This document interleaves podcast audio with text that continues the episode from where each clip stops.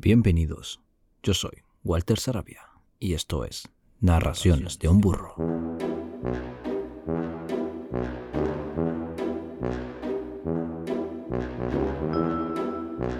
¿Cómo estamos amigos y amigas de Narraciones de un burro? ¿Qué ha desaparecido esta bonita novela? Cuéntenme, díganme. Interesante, ¿no? He tratado de no meter mi cuchara, como dicen, en, entre capítulos para no estropearlo y así que fuera de corrido, que fuera un poco fluida la novela. No estar dando ahí la lata, como dicen. Pero estamos en el último capítulo este día y espero que lo disfruten. Antes de todo, quiero agradecer a Arnold Isaac Bolaños Castillo por haber prestado su voz en esos dos capítulos que ustedes escucharon. También a María del Mar Ortiz por la música que nos ha acompañado en todo este trayecto de la novela. Búsquenla en YouTube o si no, abajito en la descripción de este programa.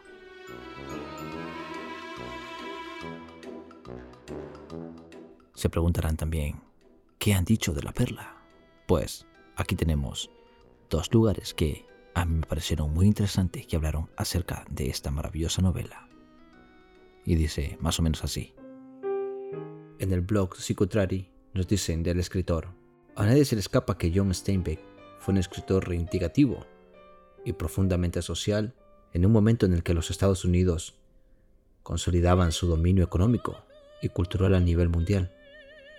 De ahí nace la fuerza de sus historias, con un inmenso talento para dejar al aire las miserias de la civilización americana.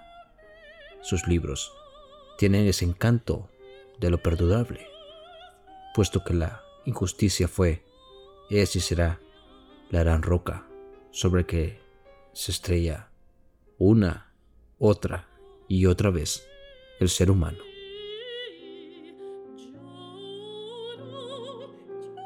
Por otro lado, The Lord of the Book en su página nos dice, La perla es una historia de 125 páginas que puede leerse perfectamente en un día. Su carácter oral nos hace leer la novela como si de un cuento se tratara. Vocabulario sencillo, trama fácil y abundancia de diálogos. Una historia breve con moraleja final, con la forma de un relato oral ideal para contar en una noche estrellada alrededor de una hoguera. La perla guarda similitudes con la popular historia de El viejo y el mar de Hemingway. Ambas se desarrollan en un pueblo pesquero, con este oficio como protagonista nos presenta una breve trama que nos deja reflexiones éticas y existenciales al final de la historia. Sin embargo, es cierto que Steinbeck emplea una prosa mucho más básica y accesible, lo cual explica que sea un libro popular entre escuelas, fácil de leer y entender, y además con un plus de la moraleja final para dar a los niños algo sobre lo que reflexionar.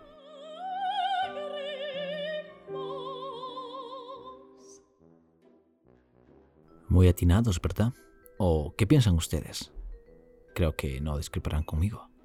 Y bien, sin más dilación, damos paso al capítulo número 6 de La Perla. Nos escuchamos al final de este episodio.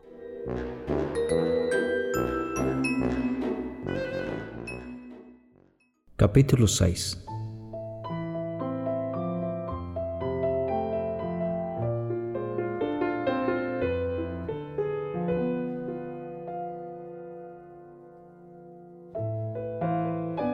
El viento soplaba con furia, arrojándoles al rostro ramitas, arenas y grava.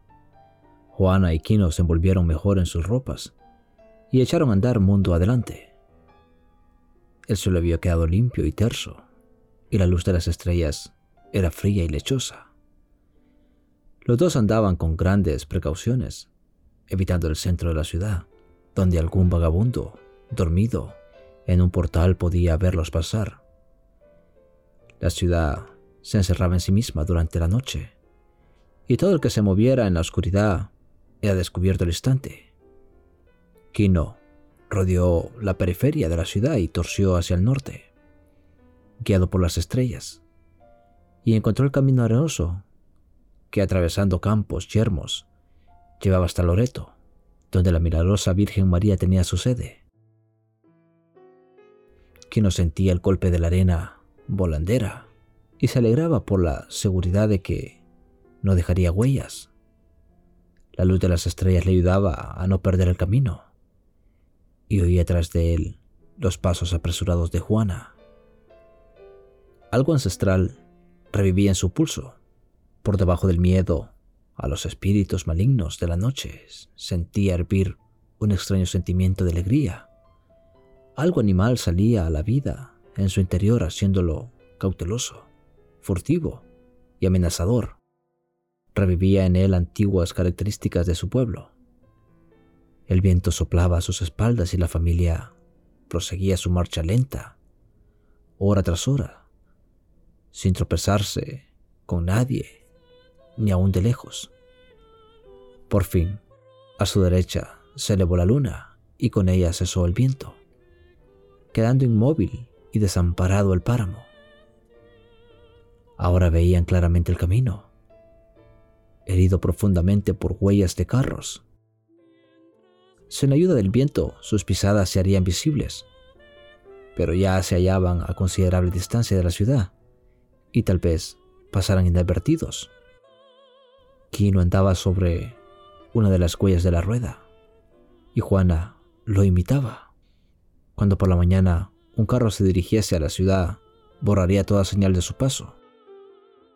Anduvieron toda la noche sin disminuir la marcha. Coyotito se despertó una vez y Juana hubo de pasarlo a sus brazos y acunarlo hasta que volvió a dormirse. Los genios malos de la noche danzaban en torno suyo. Los coyotes aullaban y reían en las espesuras, y los mochuelos silbaban y gritaban desde los árboles. En una ocasión pasó a lo lejos una bestia grande, pisoteando la maleza. Kino empuñó el gran cuchillo y al hacerlo le pareció sentirse a salvo de todo. La música de la perla triunfaba en su mente. Bajo ella, la tranquila melodía de la familia. Ambas, a compás de sus pasos sobre el polvo. Al llegar la aurora, Kino miró a un lado y a otro en busca de refugio para el día. Lo halló en una plazoleta natural que debió haber sido refugio de siervos, completamente escondida tras de una espesa arboleda. Cuando Juana se sentó y se dispuso a amamantar a su hijo, Kino volvió al sendero. Descajó unas ramas y con ellas barrió las huellas de sus sandalias en el punto en el que habían abandonado el camino. A los primeros rayos del sol oyó aproximarse un carro. Se escondió en la cuneta y lo vio pasar, arrastrado por cansinos fuelles. Cuando se hubo perdido de vista, volvió a salir y se cercioró de que sus huellas habían quedado aplastadas. Borró las que acababa de hacer y regresó junto a Juana. Esta le entregó las tortas que Apolonia le había preparado y poco después se quedó dormida. Kino se sentó en el suelo y se puso a mirar los ordenados viajes de las hormigas. Marchaban en columna y con el pie les interrumpió el paso. Entonces, ellas treparon sobre el pie y prosiguieron su camino. El sol se levantaba abrasador.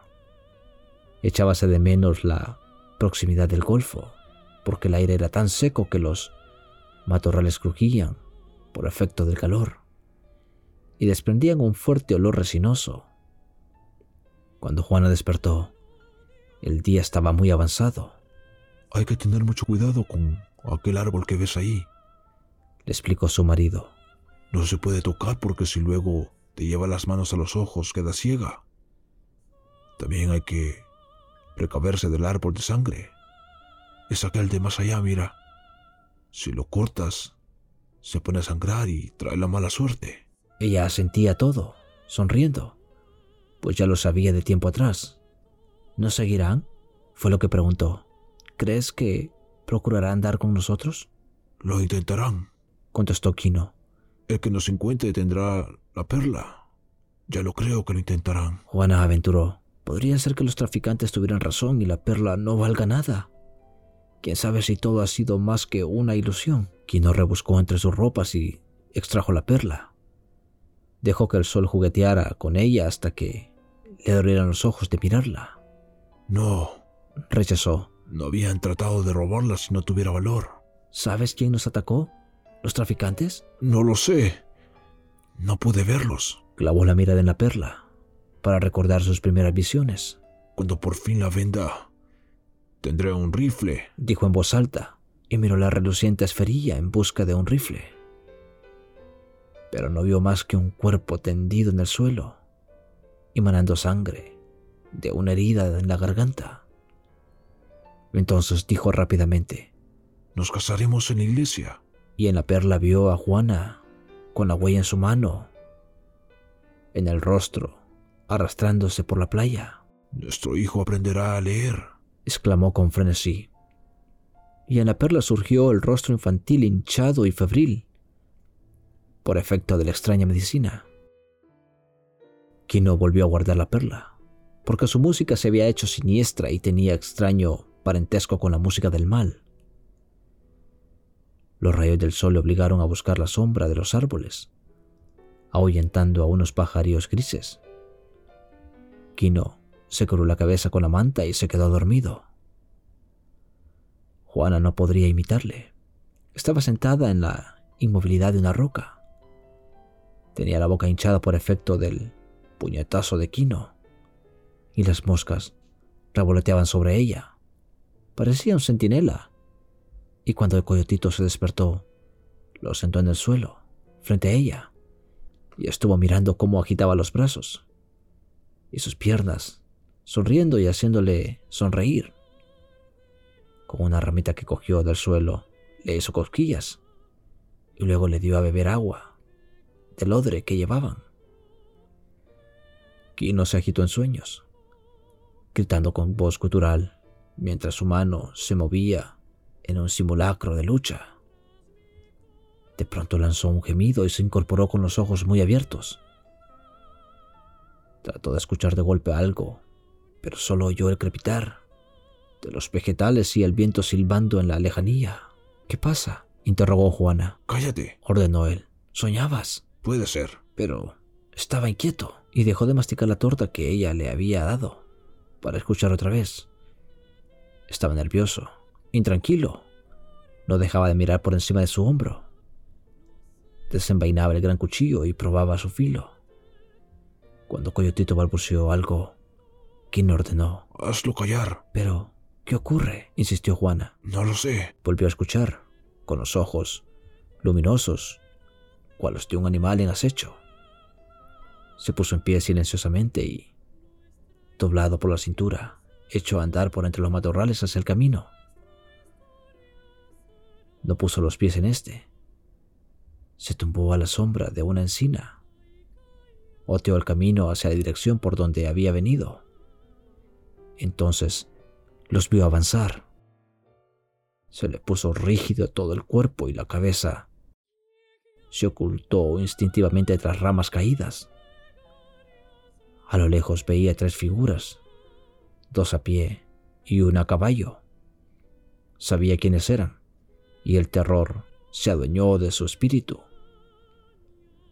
Desde tan lejos veía moverse lentamente a los de a pie encorvados sobre el suelo. De vez en cuando, uno se detenía y llamaba al otro. Eran los ojeadores, los tramperos, capaces de seguir la pista de una cabra montés en las rocas montañosas. Eran sagaces como perros. Sin duda, él o Juana se habían salido un momento de la huella del carro y aquellos cazadores acababan de descubrirlo. Tras ellos, a caballo, iba un hombre envuelto en una manta. Sobre la silla, un rifle brillaba al sol. Los conocía bien. En un país donde había poquísima casa, se las arreglaban para vivir cazando. Y ahora la presa era él, quien no estaba tan quieto como las ramas del árbol. Apenas respiraba.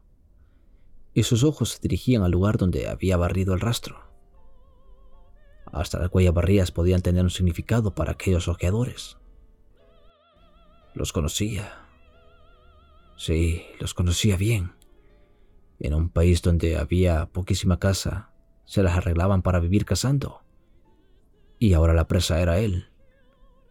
Leía en el suelo como un libro, y el jinete esperaba pacientemente. Los ojeadores lanzaron algunas exclamaciones como perros de caza, excitados por el olor de liebre. Quien empuñó el cuchillo y se preparó para la acción. Sabía lo que tenía que hacer. Si los tramperos descubrían las huellas borradas, tendría que saltar hacia el jinete, matarlo en un instante y apoderarse del rifle. Era la única oportunidad para él. Y a medida que los tres se acercaban por el sendero, Kino cavó unos pequeños pozos con las puntas de sus sandalias para poder saltar sin peligro de que los pies se resbalaran.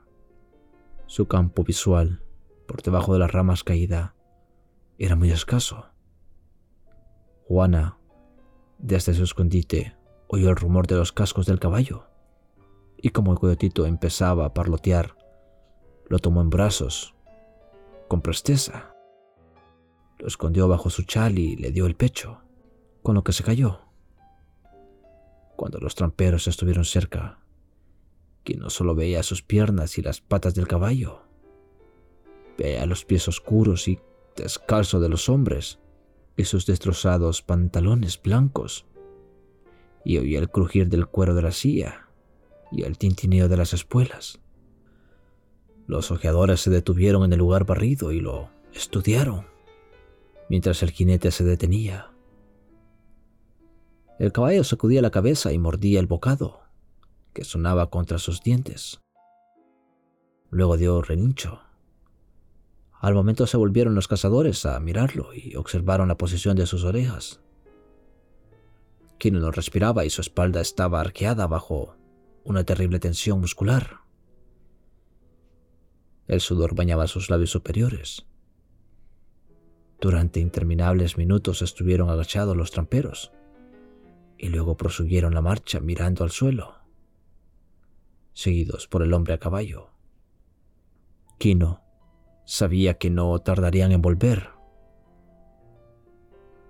Describían círculos, se detendrían, buscarían sin parar y al cabo de cierto tiempo estarían ahí de nuevo. Retrocedió con sigilo, pero no se tomó la molestia de borrar sus huellas. No podría. Había demasiadas ramitas rotas, hierbas aplastadas, piedras cambiadas de lugar. Quien no estaba dominado por el pánico, el pánico de la huida. Sabía que los ojeadores darían con él, y no había más escapatoria que la huida. Corrió hasta el escondrijo de Juana, que lo miró interrogante. Tromperos, explicó. Vamos. Una honda desesperación se adueñaba de él. Se le ensombreció el rostro y los ojos se le enturbiaron de tristeza. Tal vez fuera mejor entregarse. Al momento se había puesto Juana de pie y había cogido su brazo. ¿Tienes la perla? le recordó con voz aguda. ¿Crees que te permitirán volver vivo para que fueras diciendo que te la habían robado? Su mano fue temblorosa hacia el lugar en que la guardaba. Acabarán por encontrarnos, aseguró. Vamos, ordenó ella. Vamos. Y como él no respondiese, siguió. ¿Crees que a mí me iban a perdonar la vida? ¿Crees que se la iban a perdonar a nuestro hijo? Al fin penetraron sus argumentos en su cerebro aturdido. Sus labios dieron paso a un rugido de rabia y sus ojos recobraron su primitiva fiereza. Vamos, repitió. Iremos a las montañas.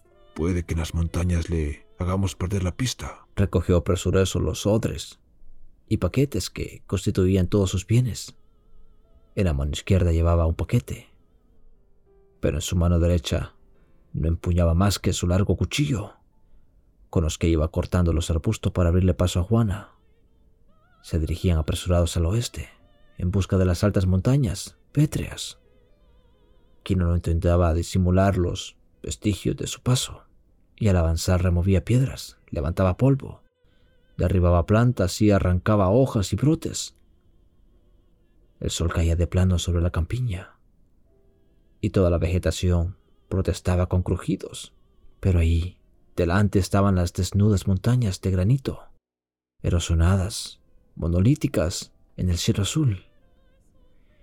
Kino casi corría hacia aquellas tierras altas, como hacen los animales al saberse perseguidos.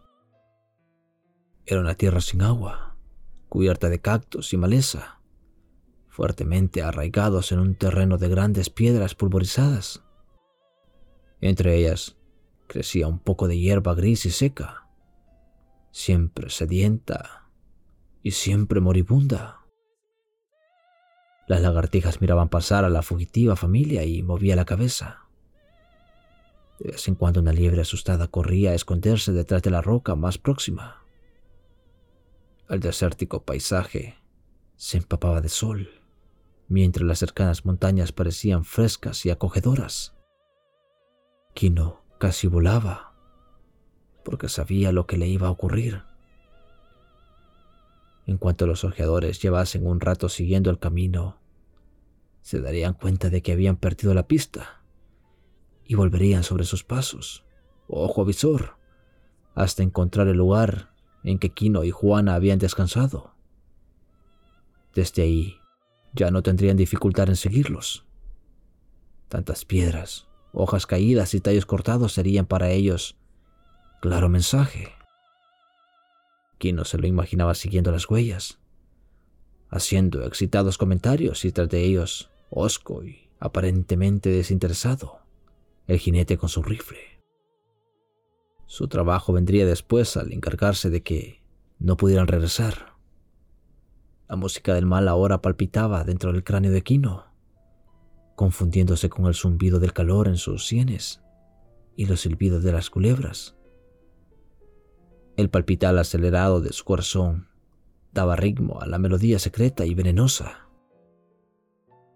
El camino empezaba a ascender y al hacerlo las rocas eran cada vez mayores. Quien había logrado ya buena ventaja sobre sus perseguidores y se tomó un descanso. Trepó sobre un repecho y oteó el soleado panorama, sin ver a sus enemigos ni siquiera la figura más alta del jinete.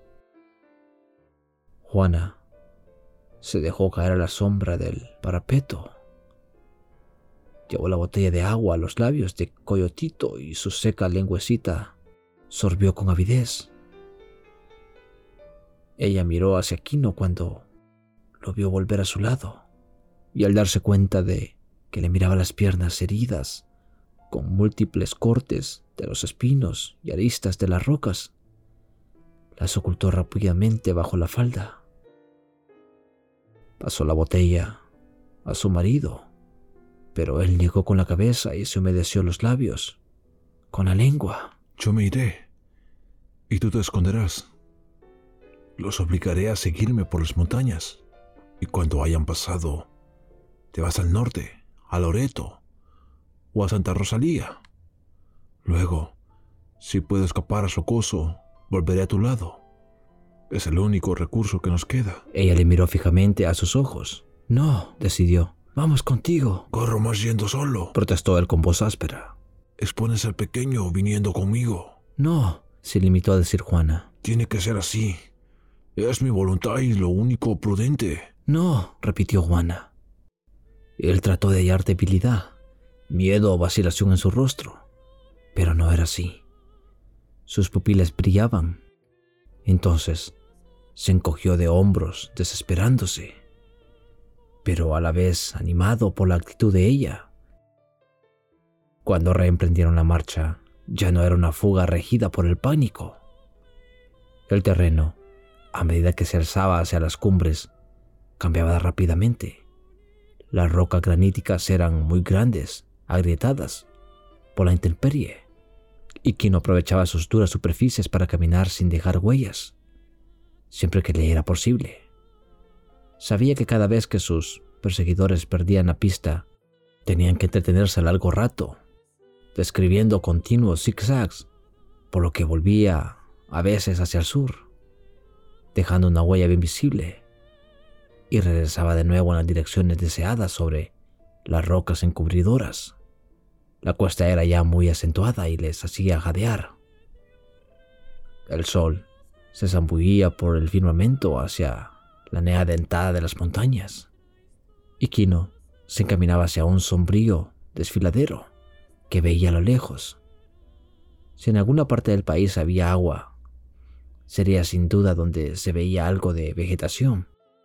Además, aquel desfiladero era probablemente uno de los pocos pasos hacia el otro lado de la sierra.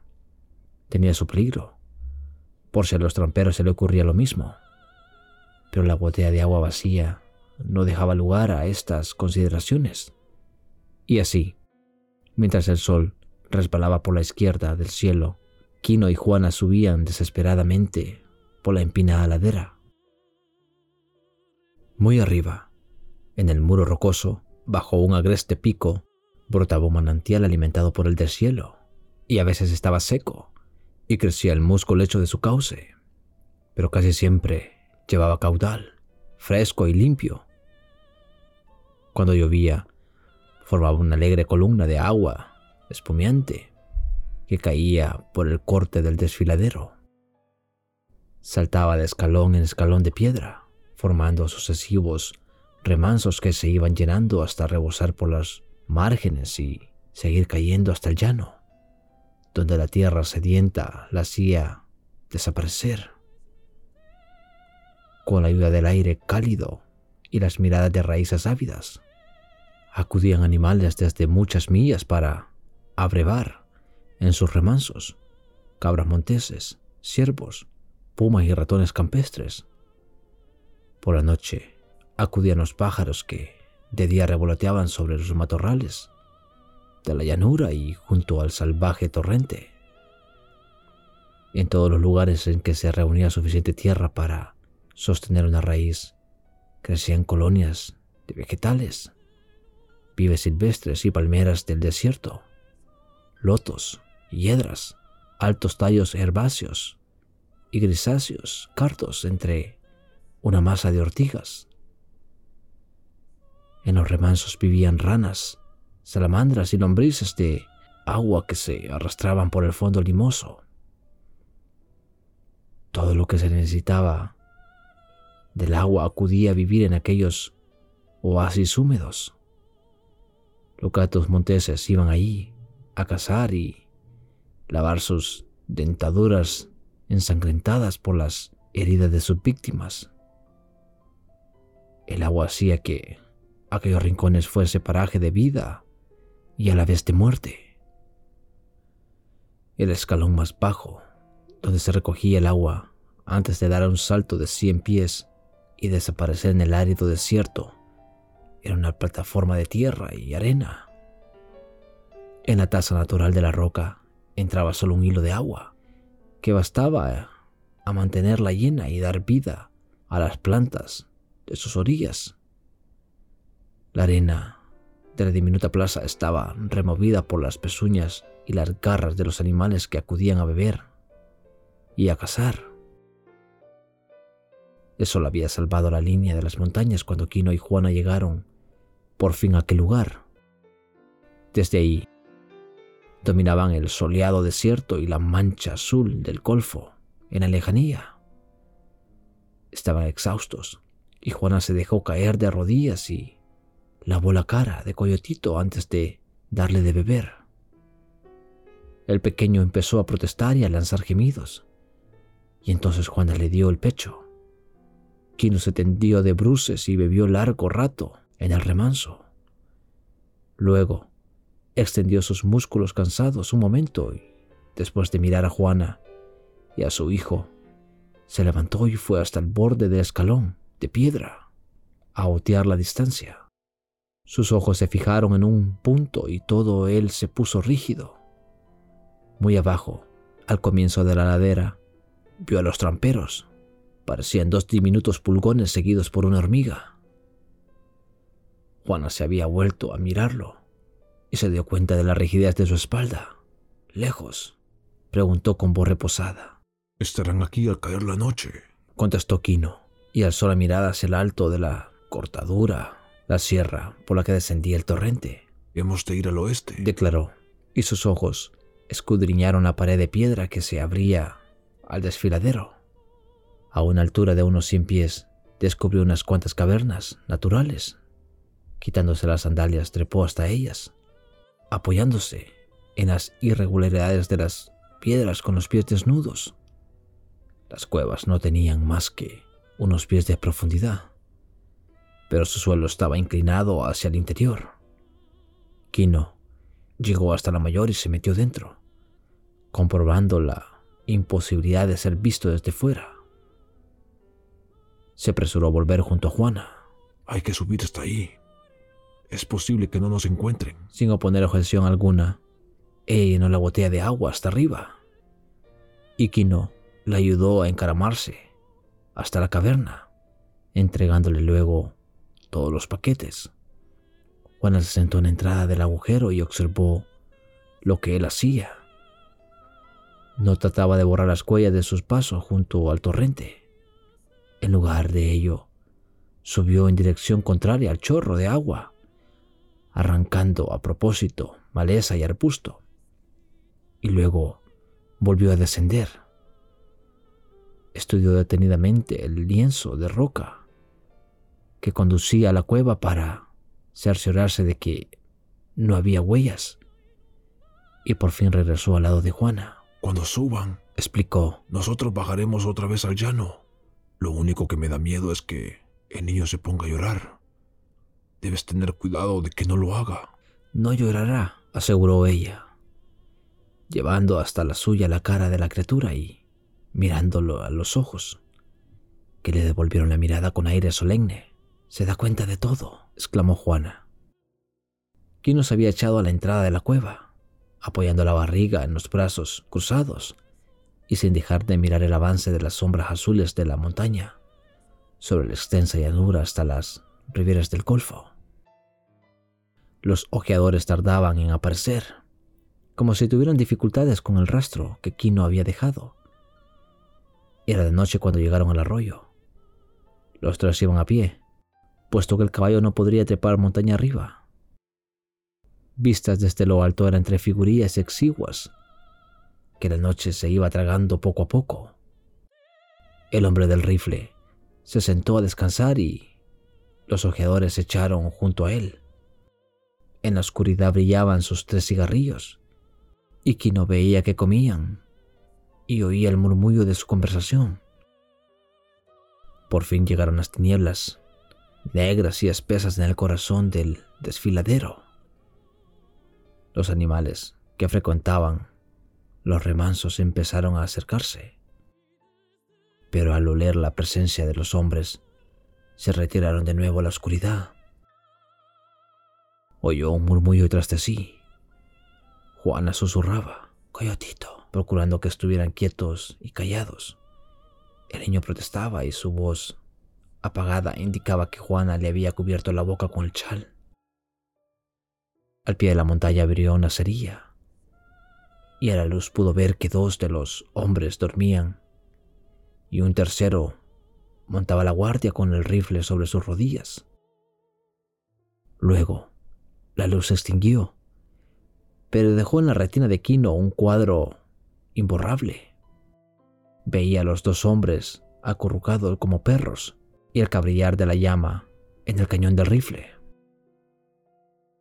Kinor se retiró en silencio al fondo de la cueva.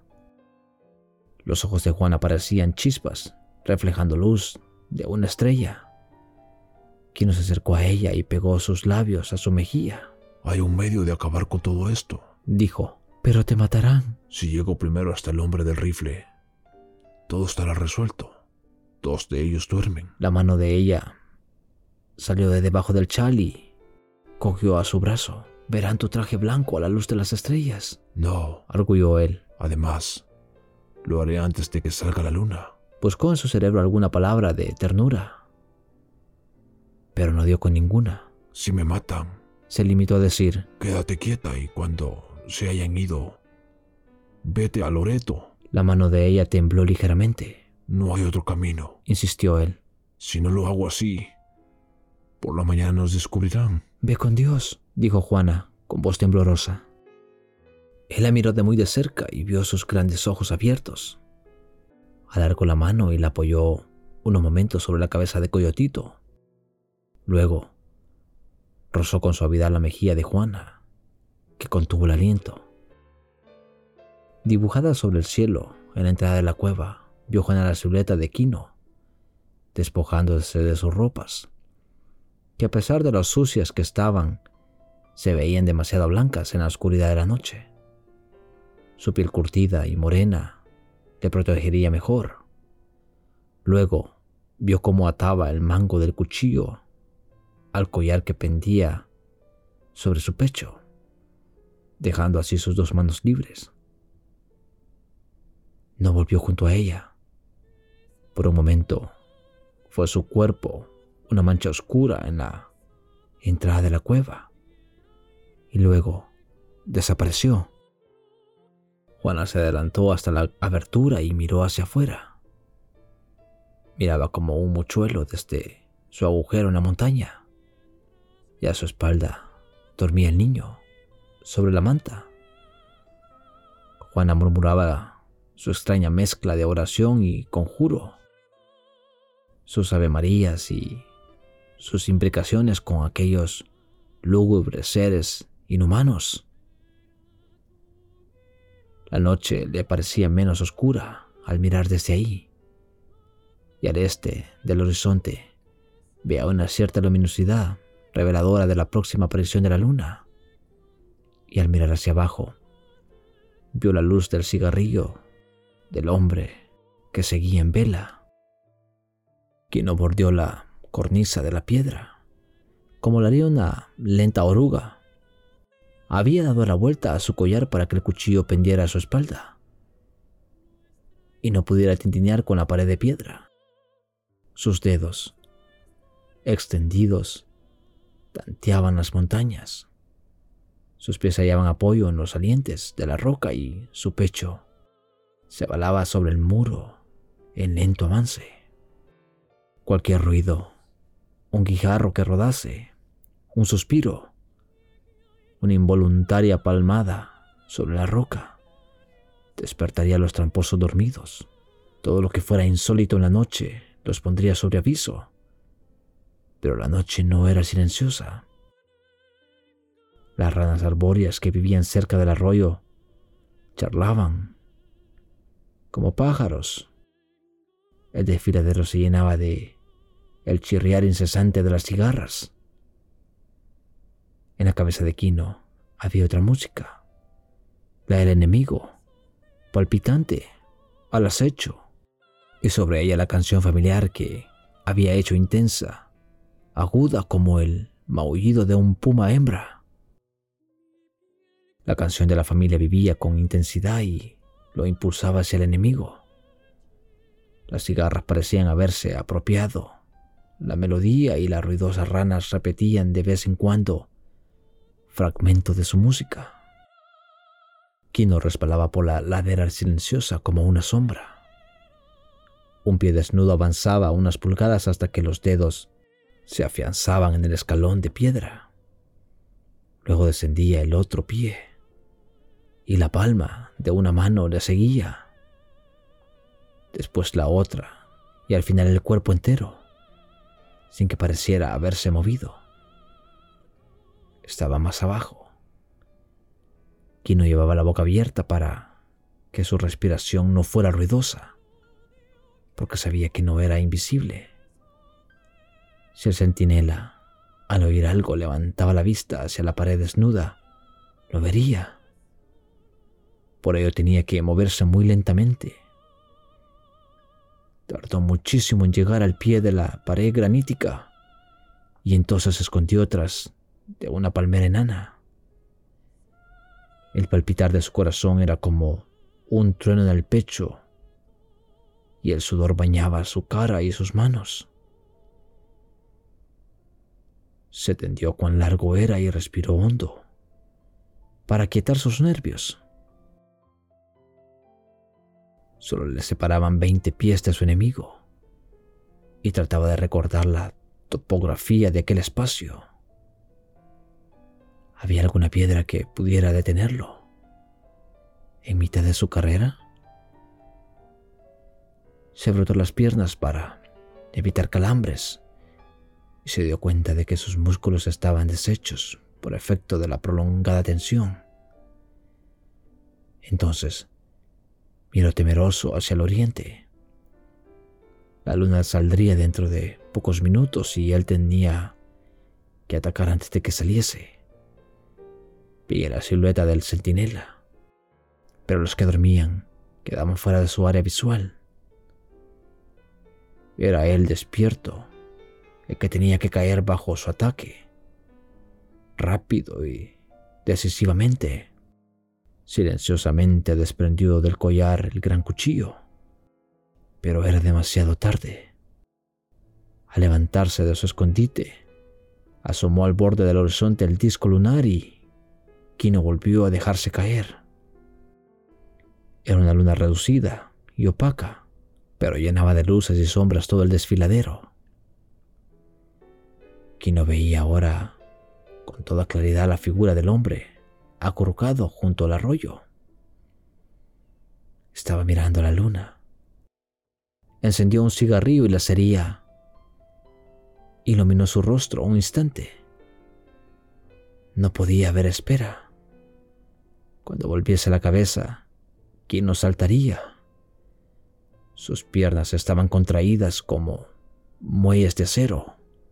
Y entonces llegó desde arriba un lamento ahogado. El vigilante volvió la cabeza para escuchar y luego se puso en pie.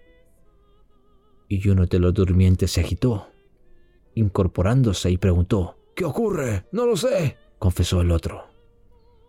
Parecía llanto, como el de un niño. El que acababa de despertarse contestó, No puedo asegurarme. He oído a coyotes llorar como criaturas. El sudor caía en forma de gruesas gotas por la frente de Quino hasta sus ojos que descosían. El débil lamento se repitió y el centinela miró hacia la cueva, en la pared del norte. Es posible que sea un coyote, dijo. Y quien oyó el ligero ruido del cerrojo del rifle. Si es un coyote, con esto se callará, observó el desconocido, levantando el rifle. Quien había saltado ya cuando sonó el disparo y el fogonazo se reflejó en sus negras pupilas. El gran cuchillo descubrió un círculo en el aire en busca de su presa y se hundió con sordo ruido entre el cuello y el pecho. Kino era una terrible máquina. Se apoderó del rifle en el momento en el que soltaba el cuchillo, lo alzó en el aire y lo descargó con fuerza sobre la cabeza del hombre sentado, rompiéndola como si fuera un melón. El tercero huyó de espaldas, como un cangrejo. Se cayó dentro del remanso y trató de encaramarse a la orilla opuesta con movimientos frenéticos. Sus manos hacían gestos desesperados por alcanzar el cimiento del bisilvestre y sus labios emitían gritos ahogados de terror. Pero aquí no tenía ahora la dureza y la frialdad del acero. Se echó el rifle a la cara con deliberación apuntó y hizo fuego. Vio a su enemigo caer de espaldas en el agua y se acercó a él en dos zancadas. A la luz de la luna, vio sus ojos aterrorizados con algo de vida y volvió a disparar entre ellos. Luego Kino se detuvo, incierto. Algo no había salido bien. Una idea desconocida e inquietante trataba de abrirse paso hacia su conciencia. Ranas y cigarra habían callado. El cerebro de Kino se despejó un poco y se dio cuenta del sonido. El agudo, lloroso, histérico grito de dolor ante la muerte.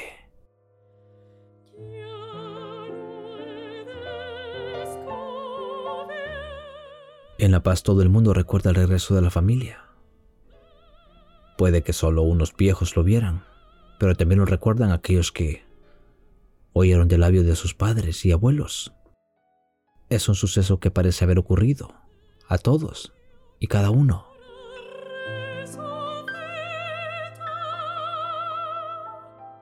Estaba ya avanzada la tarde, áurea, cuando los primeros chiquillos llegaron corriendo a la ciudad.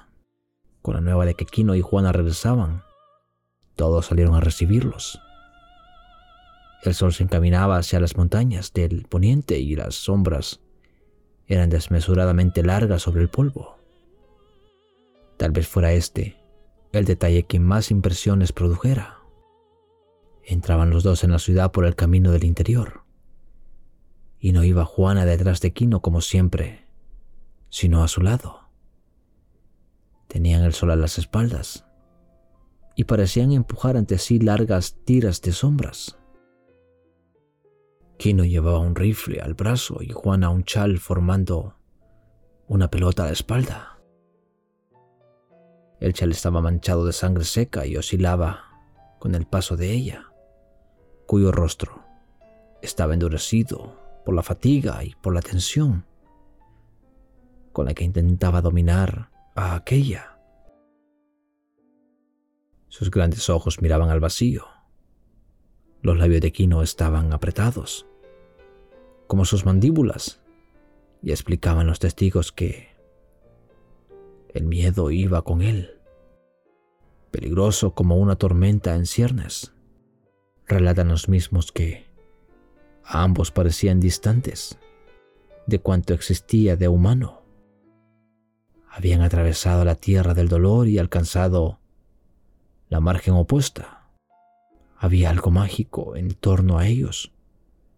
Los que habían acudido a recibirlos se apartaban sin dirigirles la palabra. Quino y Juan atravesaron la ciudad como si no existiera. Sus ojos no dejaron un momento de mirar adelante. Sus piernas se movían mecánicamente como si los hubieran aprendido demasiado bien y su rigidez era terrible. La ciudad se asomaba a las puertas y ventanas de sus paredes encaladas a mirarlos. Quino y Juana descendieron de la ciudad al arrabal de los pescadores y sus vecinos les abrieron paso.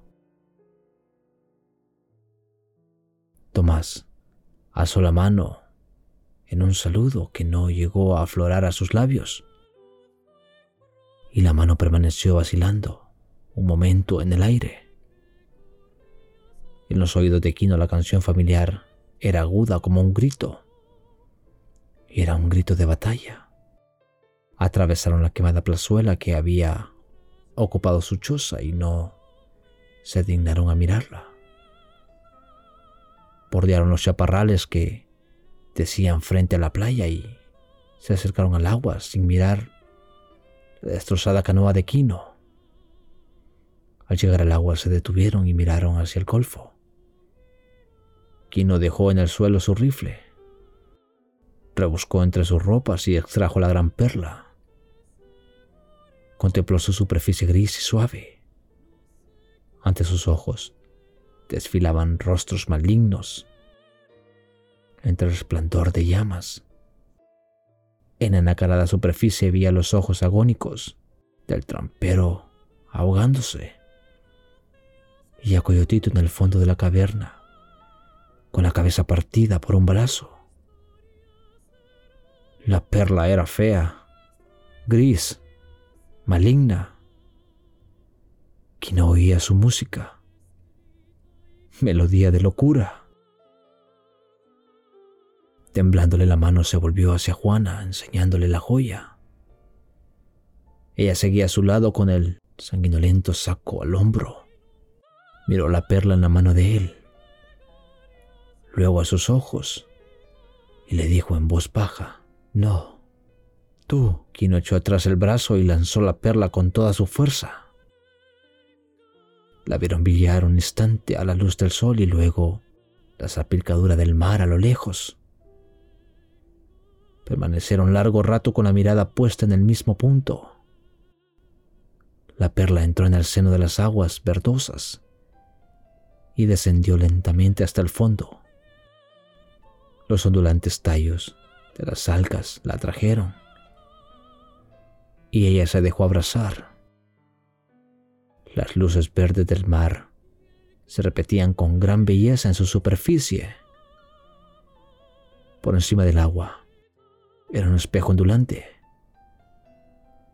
un cangrejo que se arrastraba entre el limo levantó una nube de arena y cuando el agua recobró su nitidez, la perla había desaparecido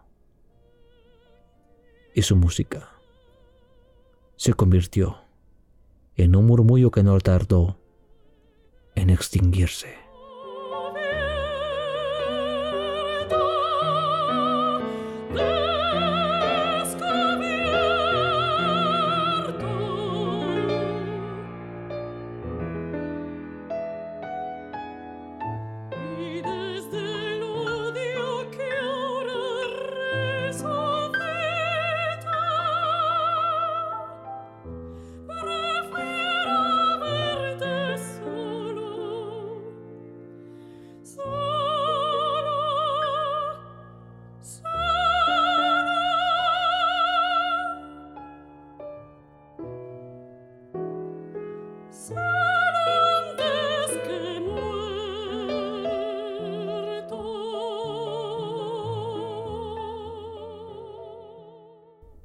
La Perla de John Steinbeck.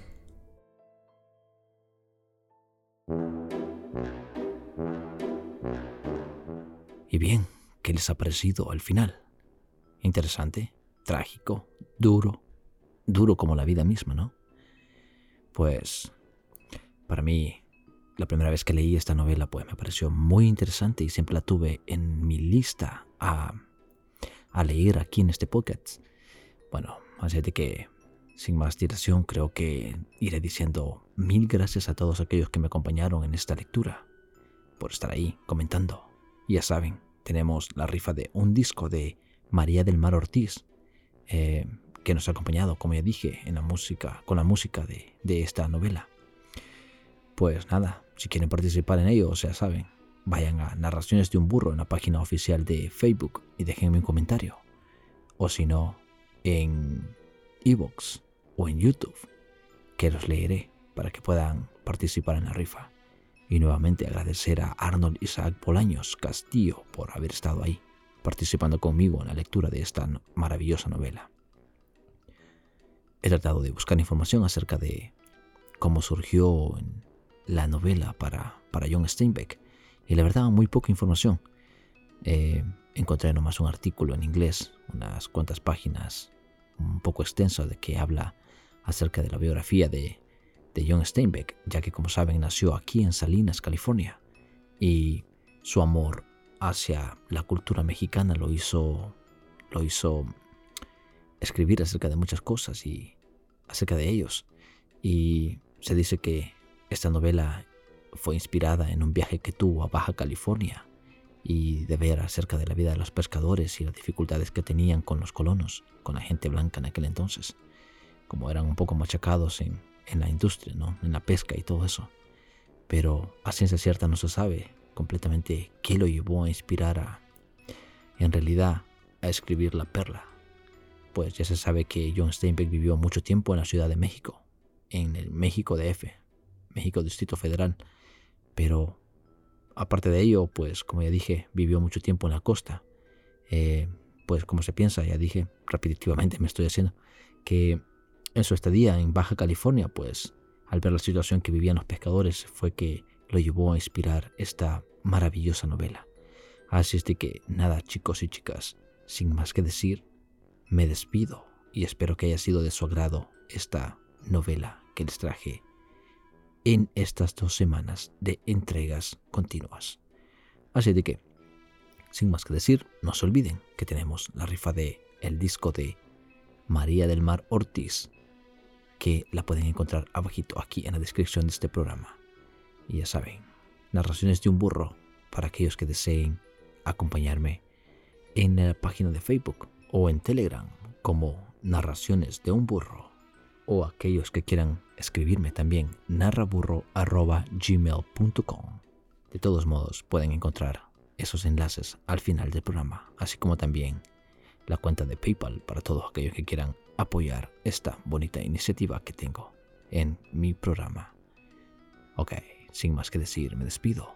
Nos escuchamos en el próximo programa de Narraciones de un Burro. Hasta luego. Thank you.